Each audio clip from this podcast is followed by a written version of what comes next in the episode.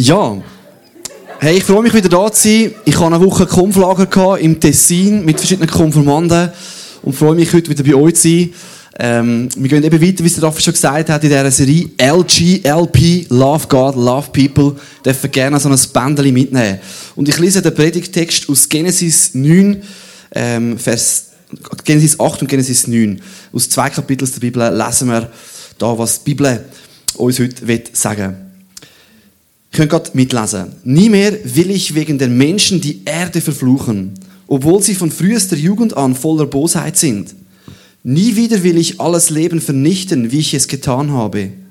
Solange die Erde besteht, soll es immer Saat und Ernte, Kälte und Hitze, Sommer und Winter, Tag und Nacht geben. Und dann in 1. Mose 9. Und Gott sprach, das ist das Zeichen des Bundes, den ich geschlossen habe zwischen mir und euch und allem lebendigen Getier bei euch auf ewig. Meinen Bogen habe ich gesetzt in die Wolken. Der soll das Zeichen sein des Bundes zwischen mir und der Erde.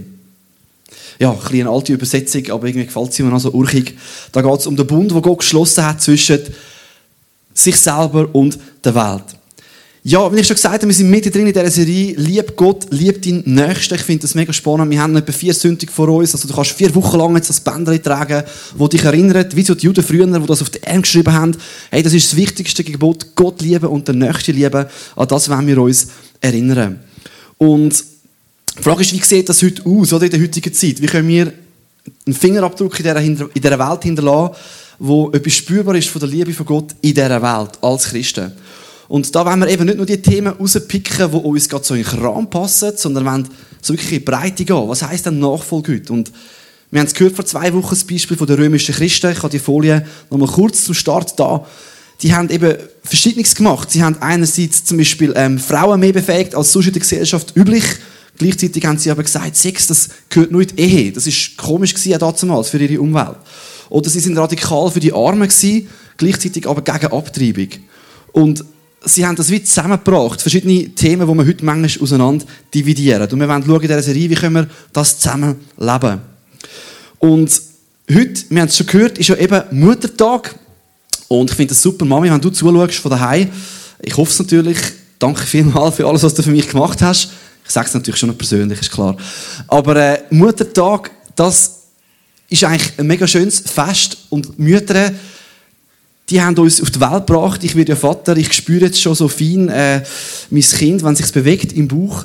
Und wir sind verwo verwoben, zumindest die ersten neun Monate, mit unserer Mutter ganz direkt, aber auch nachher. Wir ernähren uns von ihnen. Und später äh, ist auch eine tiefe Beziehung da. Und heute geht es nicht direkt ums Thema Mutter, aber indirekt schon. Es geht nämlich ums Thema Mutter Erde. Und und Erde, die ernährt uns auch, oder? Wir, ja, wir sind mit ihr verwoben. Wir leben von ihr, von dem, was sie uns gibt. Wir sind mit ihr verbunden. Und wir wollen anschauen, was hat Love God, Love People mit der Erde zu tun.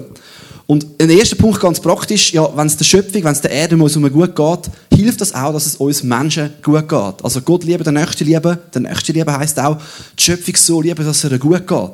Und dass es schlussendlich auch einem Mensch gut geht.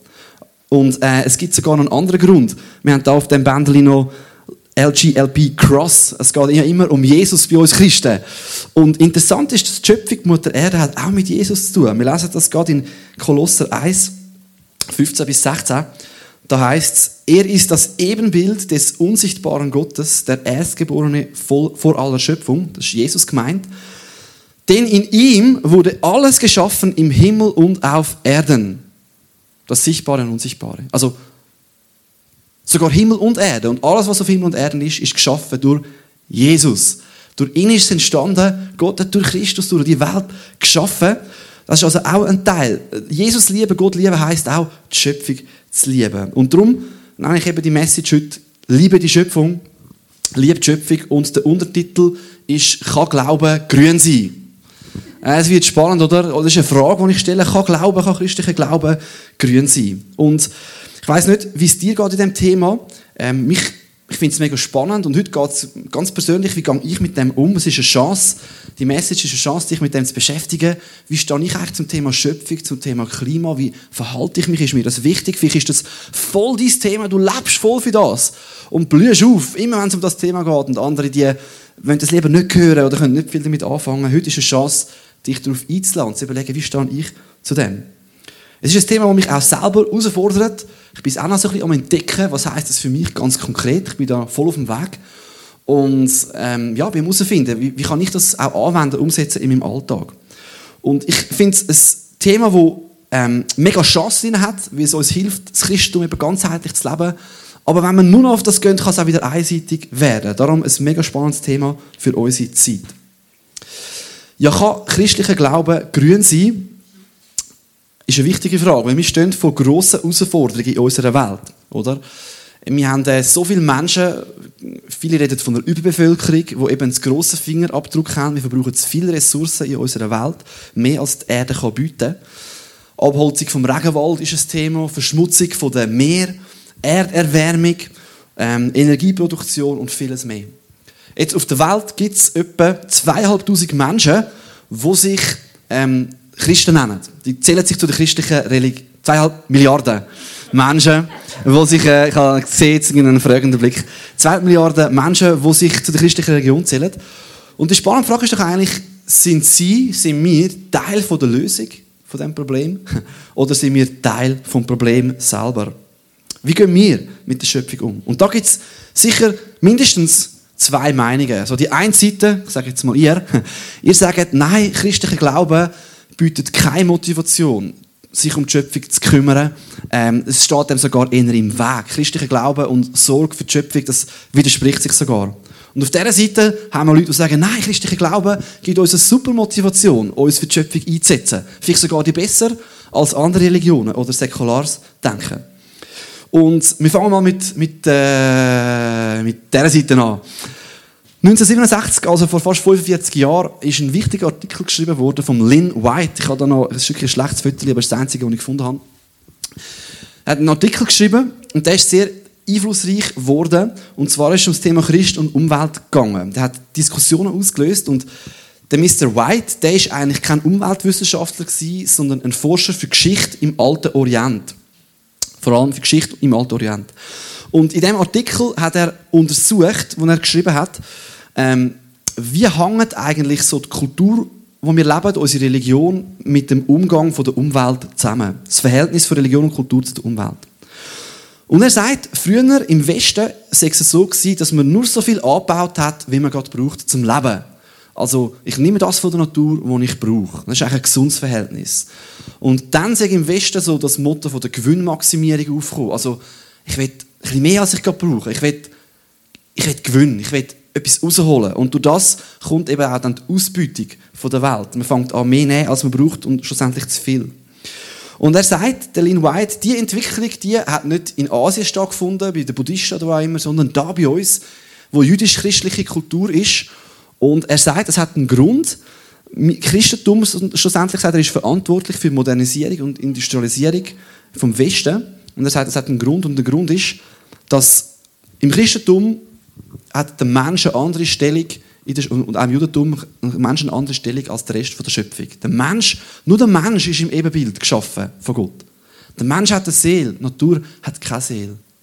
Die Natur an sich, die hat keinen an sich einen Wert. Die ist einfach ein Zweck, die kann man verzwecken, oder? Außer dass sie uns ernährt, hat sie nicht noch irgendeinen Grund. So. Und äh, der Mensch darf jetzt über die Natur herrschen und sie so nutzen, wie er will, weil die Natur hat keine Seele, der Mensch aber schon, der Mensch ist höher, nur er ist im Ebenbild von Gott. Und das hat dazu geführt, dass der Mensch die Natur verzweckt hat und ausbeutet hat.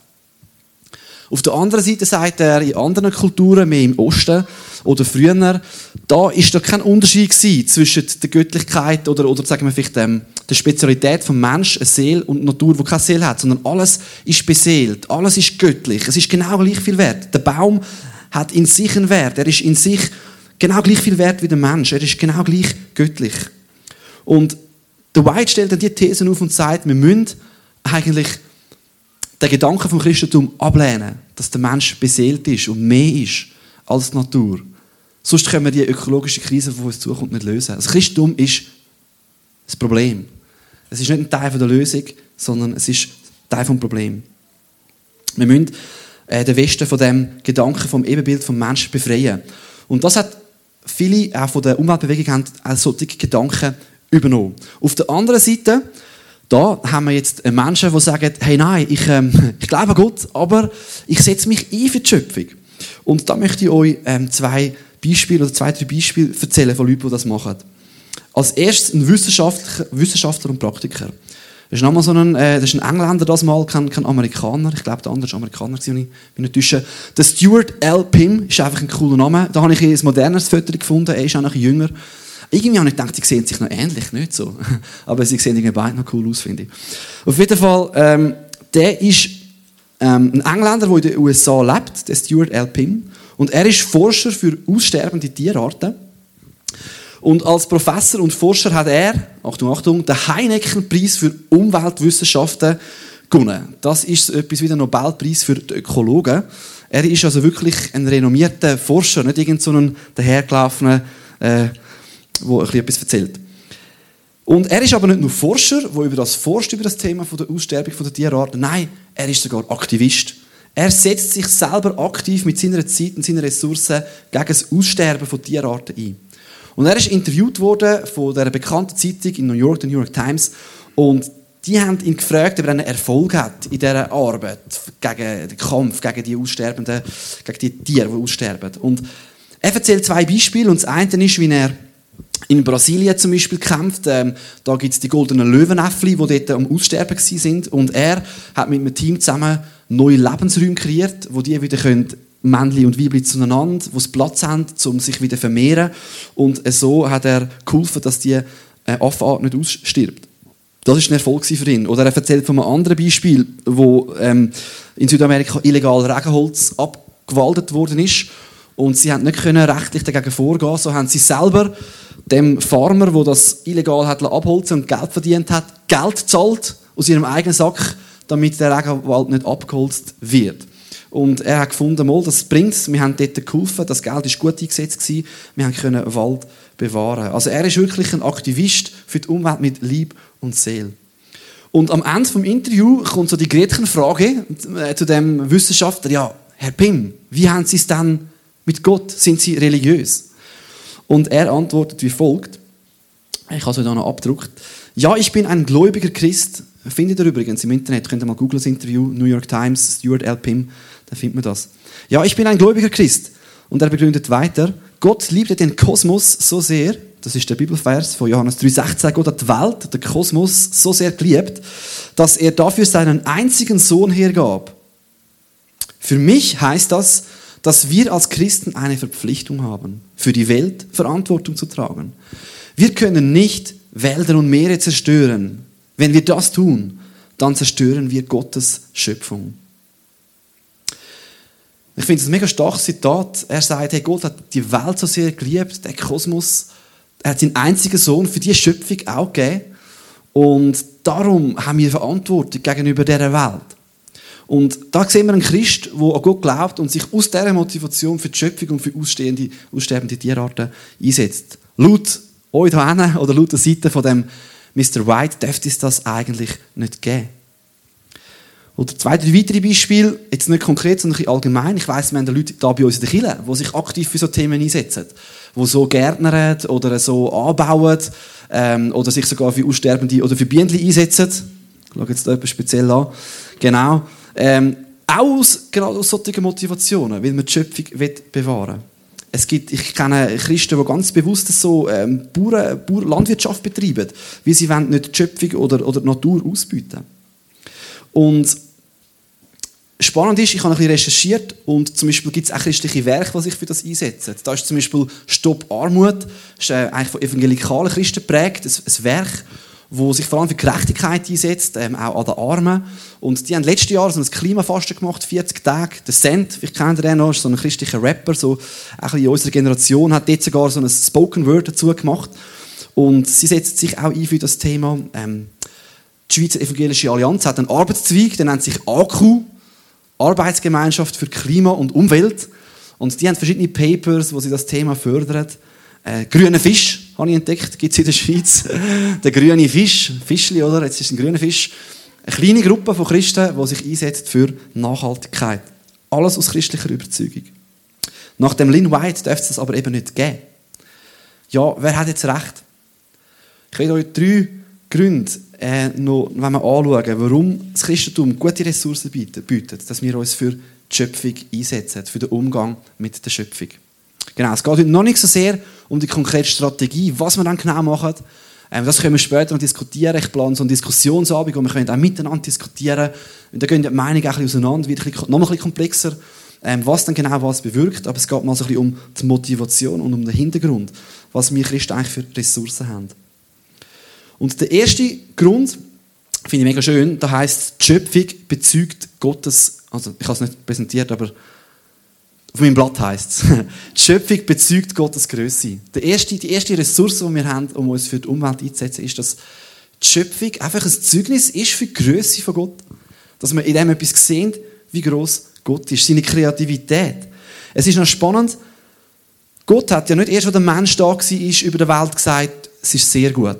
Nicht erst, als wir gekommen sind, als das höchste Produkt, sondern schon einfach, als die Bäume da sind und die Natur, hat Gott über der Welt gesagt, es ist sehr gut. Das heißt, die Schöpfung ist von sich aus gut. Sie widerspiegelt etwas von Gottes Güte, Kreativität und Schönheit. Im Psalm 19 heißt es, der Himmel verkündet Gottes Hoheit und Macht. Das Firmament bezeugt seine großen Schöpfungstaten. Ein Tag erzählt dem Nächsten davon. Und eine Nacht sagt es der anderen, weiter. Also die Schöpfung an sich hat einen Wert, wie sie Gottes Größe reflektiert. Sie erzählt etwas von Gottes Schönheit. Und viele Menschen, denen geht es ja auch so. Wenn sie die Schöpfung sehen oder in der Natur sind, werden sie irgendwie von dem übernommen und kommen in die Anbetung. Ich weiß noch, äh, wo der Song entstanden ist, den ich da gespielt habe, er hat noch ein bisschen, noch ein bisschen mehr so Tierbilder und so drin gehabt, ich habe noch ein paar rausgestrichen. Aber äh, den habe ich geschrieben, als ich in der Ferien war in Sardinien. Wir waren im Hotel, so schön am Meer. Ähm, und wir haben rausgeschaut ins Meer. Und irgendwie hat mich in dieser Zeit so die Schöpfung allgemein ganz neu irgendwie angesprochen. Ich habe, ich habe ähm, einfach gestaunt über die Schönheit der Schöpfung und, und dass Gott das alles geschaffen hat, was ihn auch arbeitet. Und ähm, ich habe dann dort äh, einen Psalm aufgeschlagen, so am, am Meer. Ich weiß das noch, Psalm 148.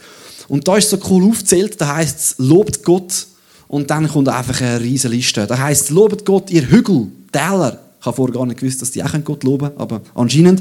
Sonne, Mond, Sterne, Engel, Würmer, Krüchtier, Obstbäume und einfach alles, was es gibt. Und ich habe einen Vers da noch mitgebracht. Psalm 148, Vers 7 heißt es dann, lobt den Herrn auf der Erde, lobt ihn ihr gewaltigen Seetiere und alle Meerestiefen. Da hocke ich so dort, oder? Schau so ins Meer raus und das ist eigentlich eine mega schöne Vorstellung, dass ich denke, sogar die Tiefe vom Meer, einfach das Meer dort unten, ist dazu da, zum Gott zu loben.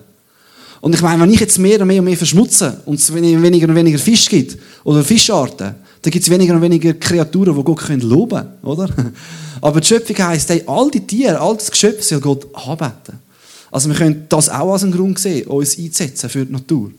Es ist das Gotteslob, das da zum Ausdruck kommt. Und wir Christen können sagen, der Baum, der hat nicht nur einen Zweck, um uns zu dienen für ein Haus oder für was auch immer, Energie. Nein, er ist an sich einfach schön. Er zeigt etwas von Gottes Größe, er reflektiert Gottes Schöpfung und seine Schönheit. Wir müssen also eigentlich nicht unbedingt die Natur wieder göttlich machen oder den Mensch für die Natur anpassen. Nein, wir können einfach sagen, die Schöpfung an sich ist schön, sie ist gut, sie ist wertvoll, wie Gott sie geschaffen hat und sagt, es ist sehr gut. Und wir stärken mit dem die Anbetung von Gott. Ein zweiter Punkt, den ich finde, ist eine Ressource, ist, dass die Schöpfung ist Gottes Bundespartner. Wir gehen noch ein bisschen tiefer, es geht sogar noch ein bisschen weiter, dass die Schöpfung an sich nur gut ist. Und dass Gott die Schöpfung wertschätzt, zeigt sich besonders an dieser Geschichte, die wir eigentlich zum Start gelesen haben. Die Geschichte der Flut. Wir haben es gelesen am Anfang, Gott schließt einen Bund mit der Welt. Und ich finde das eine mega, mega, mega starke Ressource für uns. Ähm, es ist interessant, ich kann mir den Text nochmal einblenden aus Genesis 8. Ähm, dort heißt es, nie mehr will ich wegen der Menschen die Erde verfluchen, obwohl sie von frühester Jugend an voller Bosheit sind. Interessant ist da, Gott hat die Welt verflucht. Oder die Welt ist gefallen, nicht wegen der Welt, sondern wegen dem Mensch. Das ist schon interessant. Die Welt ist in Mitleidenschaft gezogen, die ganze Natur, wegen dem Fall vom Mensch, weil wir uns abgewendet haben von Gott und das Böse in die Welt gekommen ist. Aber interessant ist, dass Gott dort in dieser Stelle einen Bund schließt, und zwar nicht nur mit dem Mensch, sondern mit der Natur. Wir lesen mal noch weiter. Da heißt es nachher im Genesis 9, und Gott sprach, das ist das Zeichen des Bundes, den ich geschlossen habe, zwischen mir und euch und allem Getier bei euch und allem lebendigen Getier bei euch auf ewig. Meinen Bogen habe ich gesetzt in die Wolken, der soll das Zeichen sein des Bundes zwischen mir und der Erde. Und das ist mega speziell, weil Gott hat sonst nie einen Bund geschlossen mit einer Sache. Gott hat einen Bund geschlossen mit Menschen, mit dem Abraham, mit dem David. Aber da schließt Gott einen Bund mit der Erde. Und das ist mega, mega erstaunlich. Gott, man kann sagen, will eigentlich die Erde retten vor einem Mensch. Gott sagt, die Welt ist mir so wichtig und ich will sie nie mehr so zerstören wie dort. Im Gegenteil, die Bibel redet sogar davon, dass die Schöpfung sich sehnt nach Erlösung und das heißt, irgendwann wird Gott auch die Welt erlösen. Und alles, was vergänglich ist und was kaputt geht in der Welt, wird erneuert. Ja, wir leben in einer gefallenen Welt, aber als Christen können wir auch sagen, hey, eigentlich sollte es nicht so sein. Es ist nicht normal. Als Nicht-Christ könntest du sagen, ja gut, ich Mensch bin ja auch ein Teil der Natur. Ich bin nicht anders, ich bin genauso ein Tier wie der Aff. Also, Natur hat mich vorgebracht, ich bringe jetzt bisschen mehr Bedürfnis für, ich biete die Welt aus. Ja, das ist halt Natur. Ja, okay. Es ist halt einfach so. Ist halt vielleicht weg und dann gibt es halt die Welt nicht mehr, aber who cares? Es war ja sowieso Zufall. Gewesen. Aber als Christen können wir sagen, nein, Gott hat einen Bund geschlossen mit dieser Welt. Und wenn Menschen sich gegen die Welt stellen, dann tun wir eigentlich die Besserung, wenn wir uns auf die Seite von Gott stellen und sagen, hey, ich bin mit Gott für die Welt und ich will mich für die Welt einsetzen, wenn Menschen die Welt ausbeuten. So haben wir Christen eigentlich super Ressourcen. Und das bringt mich zum dritten Punkt. Wir sind Gottes Gärtner. Also wir haben gesagt, die Schöpfung ist an sich gut, sie bezeugt Gottes Größe. Gott hat einen Bund geschlossen, die Welt ist ein Bundespartner von Gott. Und das Dritte, darum sind wir Gottes Gärtner. Ja, gewissen von uns gefällt das natürlich mega. Ich gebe es zu, ich selber, ich habe jetzt nicht so einen grünen Daumen. Ich komme jetzt da nicht gerade irgendwie Freudegefühl über, wenn ich denke, ich bin Gärtner. Aber ich finde es ein schönes Bild. Wir sind Gottes Gärtner. Und, oder auf der einen Seite müssen wir als Menschen und müssen wir jetzt die Welt nicht göttlich machen oder sagen, die Natur ist genau gleich göttlich wie der Mensch. Auf der anderen Seite müssen wir aber auch nicht den Baum zu einem Zweck machen, der einfach nur ein Zweck ist. Also wir können sagen, reflektiert Gottes Größe. Aber was wir sollen machen, wir sollen mit Gott kooperieren. Wenn wir in dieser Welt leben, dann können wir nicht anders, als die Welt zu kultivieren. Wir hinterlassen den Fußabdruck, egal welchen. Wir leben da, wir sind Teil dieser Natur. Die Frage ist einfach, wie. Und in 1. Mose 2, Vers 15 Gott hat die Welt geschaffen und stellte Adam und Eva so in den Garten hier. Und da heißt es folgender erstaunlicher Satz. Und der Herr, Gott, nahm den Menschen und setzte ihn in den Garten Eden, ihn zu bebauen und ihn zu bewahren. Das ist doch ein interessantes Bild. Der Mensch soll die Erde bebauen und bewahren.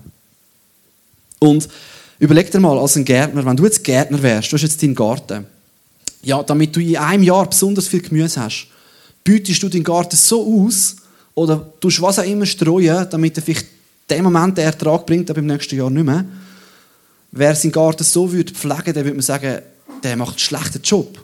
Der nutzt eben seinen Garten aus. Als gute Gärtner wollen wir ja den Garten gut bebauen, dass er auf die Länge Frucht bringt, dass er gesund ist. Und wir freuen uns auch daran, oder? An einem schönen Garten. Wir wollen, dass es schön ist, dass es schön gepflegt wird, dass, dass das ja, etwas auch von der Schönheit widerspiegelt. Und wenn jemand kommt und deinen Garten einfach anfängt kaputt machen, in deinen Garten läuft und einfach weiss nicht, was rein sagt oder weiss nicht, was schon ändert, wenn es vielleicht noch nicht reif ist, dann hast du das gute Recht, dich zu wehren und zu sagen, hey, das will ich nicht so machen, ich will mich für etwas anderes einsetzen. Und Gott gibt uns Christen eigentlich den Auftrag, die Welt zu bebauen und zu bewahren. Wir können nicht, nicht von dieser Welt sein, wir sind da, aber die Frage ist, wie machen wir das? Und da gibt es auch ein paar ganz interessante Aussagen, schon im Alten Testament, die uns zeigen, wie Gott sich eigentlich um die Schöpfung kümmert. Ich will zuerst Sprüche 10, 12, äh, Vers 10 bringen. Da geht es jetzt um Tiere. Im Alten Testament ist es vielleicht noch weniger direkt jetzt noch immer um die Schöpfung gegangen, weil es auch wahrscheinlich weniger ein Thema war für sie, Verschmutzung von der Umwelt. Aber ähm, bei den Tieren, da finden wir das. Zum Beispiel heißt Sprüche 12, Vers 10, der Gerechte kümmert sich um das Wohlergehen seines Viehs. Also er ist nicht nur ein Gärtner, er ist auch noch ein Bauer. Er schaut auch für Tiere. Er kümmert sich um das Wohlergehen seines Viehs, aber das Herz des Gottlosen ist grausam. Finde ich noch ein cooler, cooler Satz. Also wir sollen gut umgehen mit Tieren. Ähm, und das heisst jetzt sogar, kannst du noch einblenden lassen, das Wohlergehen. Ich habe noch gesehen, die Elberfelder Übersetzung, da heisst wie fast um die Seele. Das Wort kann auch Seele heißen. Um das Leben an sich vom Tier. Also ums Tier an sich, er will, dass es dem Tier gut geht. Der Gerechte, der, was es gut meint, aber der Gottlose ist grausam. Oder im 5. Mose 25, vielleicht kommt das aus dem Gedanken raus, da heißt es, ein bisschen in alter Übersetzung, du sollst dem Ochsen nicht das Maul verbinden, wenn er trischt. Also man hat Droschen, Weizen am Boden verstampft, oder? Das hat der Ochs gemacht mit einem schweren äh, Gerät hinten dran. Und natürlich, wenn du dem Ochsmaul nicht verbindest, dann hat der sicher 3% von deinem Gewinn gefressen am Boden, oder? Das ist nicht unbedingt Gewinnmaximierung.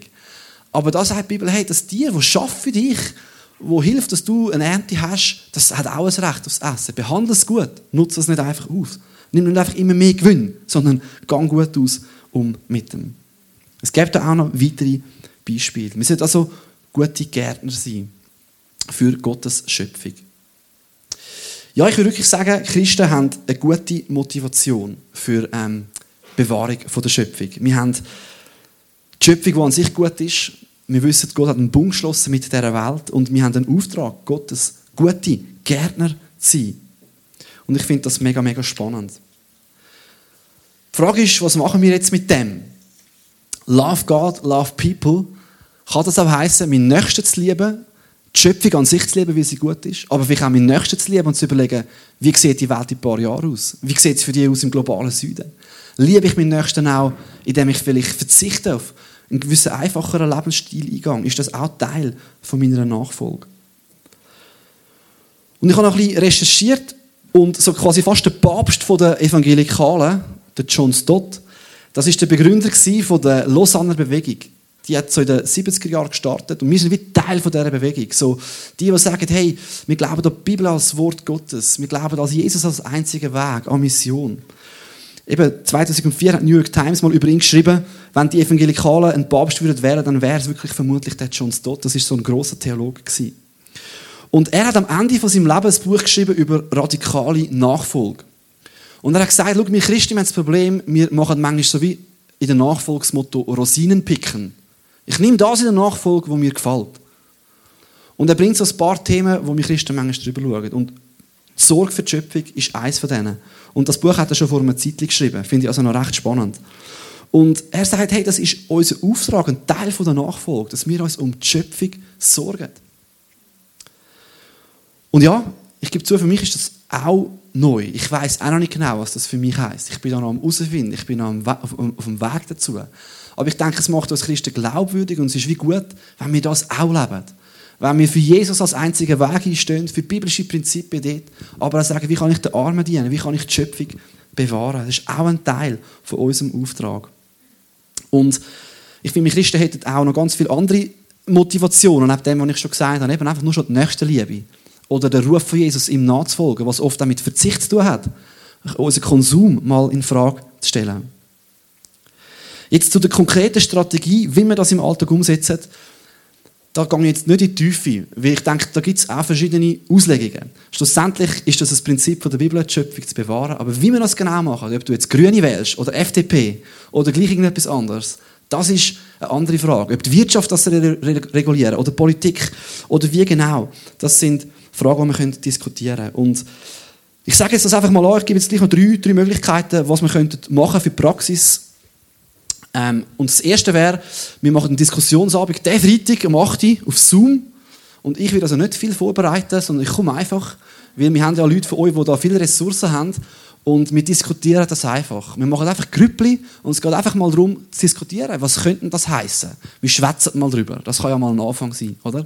Mal austauschen. Wie könnte ich die Schöpfung bewahren? Was könnte das für mein Leben für heißen?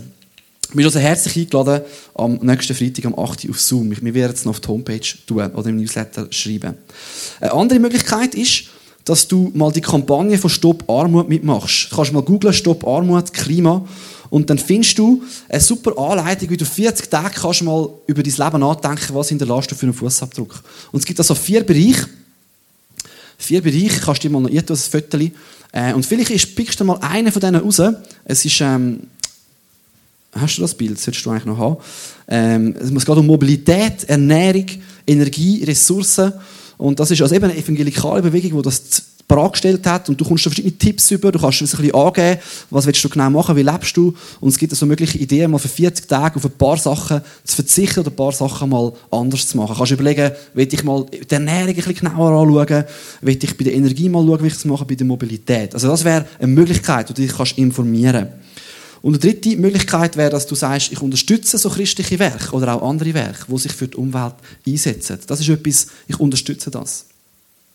Das mal so als drei Ideen, die du kannst mitnehmen kannst. Und wie gesagt, wie genau die Strategie ist, das ist wieder ein grosses Thema, das wir gerne ein bisschen miteinander diskutieren können. Ja, die Band darf vorkommen. Ich möchte noch, noch abschliessen, noch ähm, den Sack hier zusammenbinden.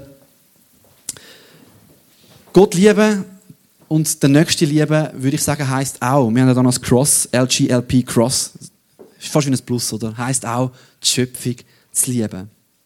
Das heisst nicht, eben, dass wir jetzt Jesus als einzigen Weg kleiner machen oder das links liegen lassen. Überhaupt nicht. Wir wollen eben das ganze Package von der Nachfolge. Äh, die Reformierten, die haben so, mit dem die schliessen, so einen coolen Ausdruck. Sie sagen ähm, Brot für alle. Das ist ihr Hilfswerk. Brot für alle haben ihr vielleicht auch schon gehört. So die reformierte Hilfskampagne. Und da geht es mega stark noch darum, Dienst am Nächsten. Und eben auch Klimagerechtigkeit. Und ich würde sagen, ja, das wollen wir tun. Wir wollen Brot für alle. Ganz praktisch aber wir wollen eben auch das lebendige Brot. Jesus sagt, ich bin das Brot vom Leben. Brot für alle auf beiden Seiten. Praktisch dienen, praktisch der Schöpfung, Schöpfung helfen, aber eben auch von Jesus reden, als der, der wirklich unsere Hoffnung ist. Und in dem Vers, den wir am Anfang gelesen haben, hat es geheißen, der Mensch ist böse von Jugend an, von klein auf. Und darum ist die Welt in Mitleidenschaft gekommen. Also das echte Problem der Welt ist eigentlich das verkehrte Herz des Menschen. Und diese Welt kommt schlussendlich nicht in Ordnung durch unsere Bemühungen, an uns selber zu arbeiten oder an der Welt, sondern die Rettung die kommt durch Jesus. Und trotzdem leistet uns die Bibel mega viel Motivation, um uns eben für unsere Umwelt und unsere Nächste einzusetzen. In dem, wie sich Jesus hingegeben hat für unsere Nächste, sich selber verschenkt hat, das sind alles Motivationen, wie wir können sagen, hey, ich will auch am Nächsten dienen. Kann Glauben grün sein? Ich würde sagen, ja, soll sogar. Und gleichzeitig soll es aber ganz tief verwurzelt sein auf dem Fundament, wo Jesus für uns geleitet hat. Lass uns zusammen aufstehen. Wir beten und dann gehen wir, gehen wir in einen Song zusammen.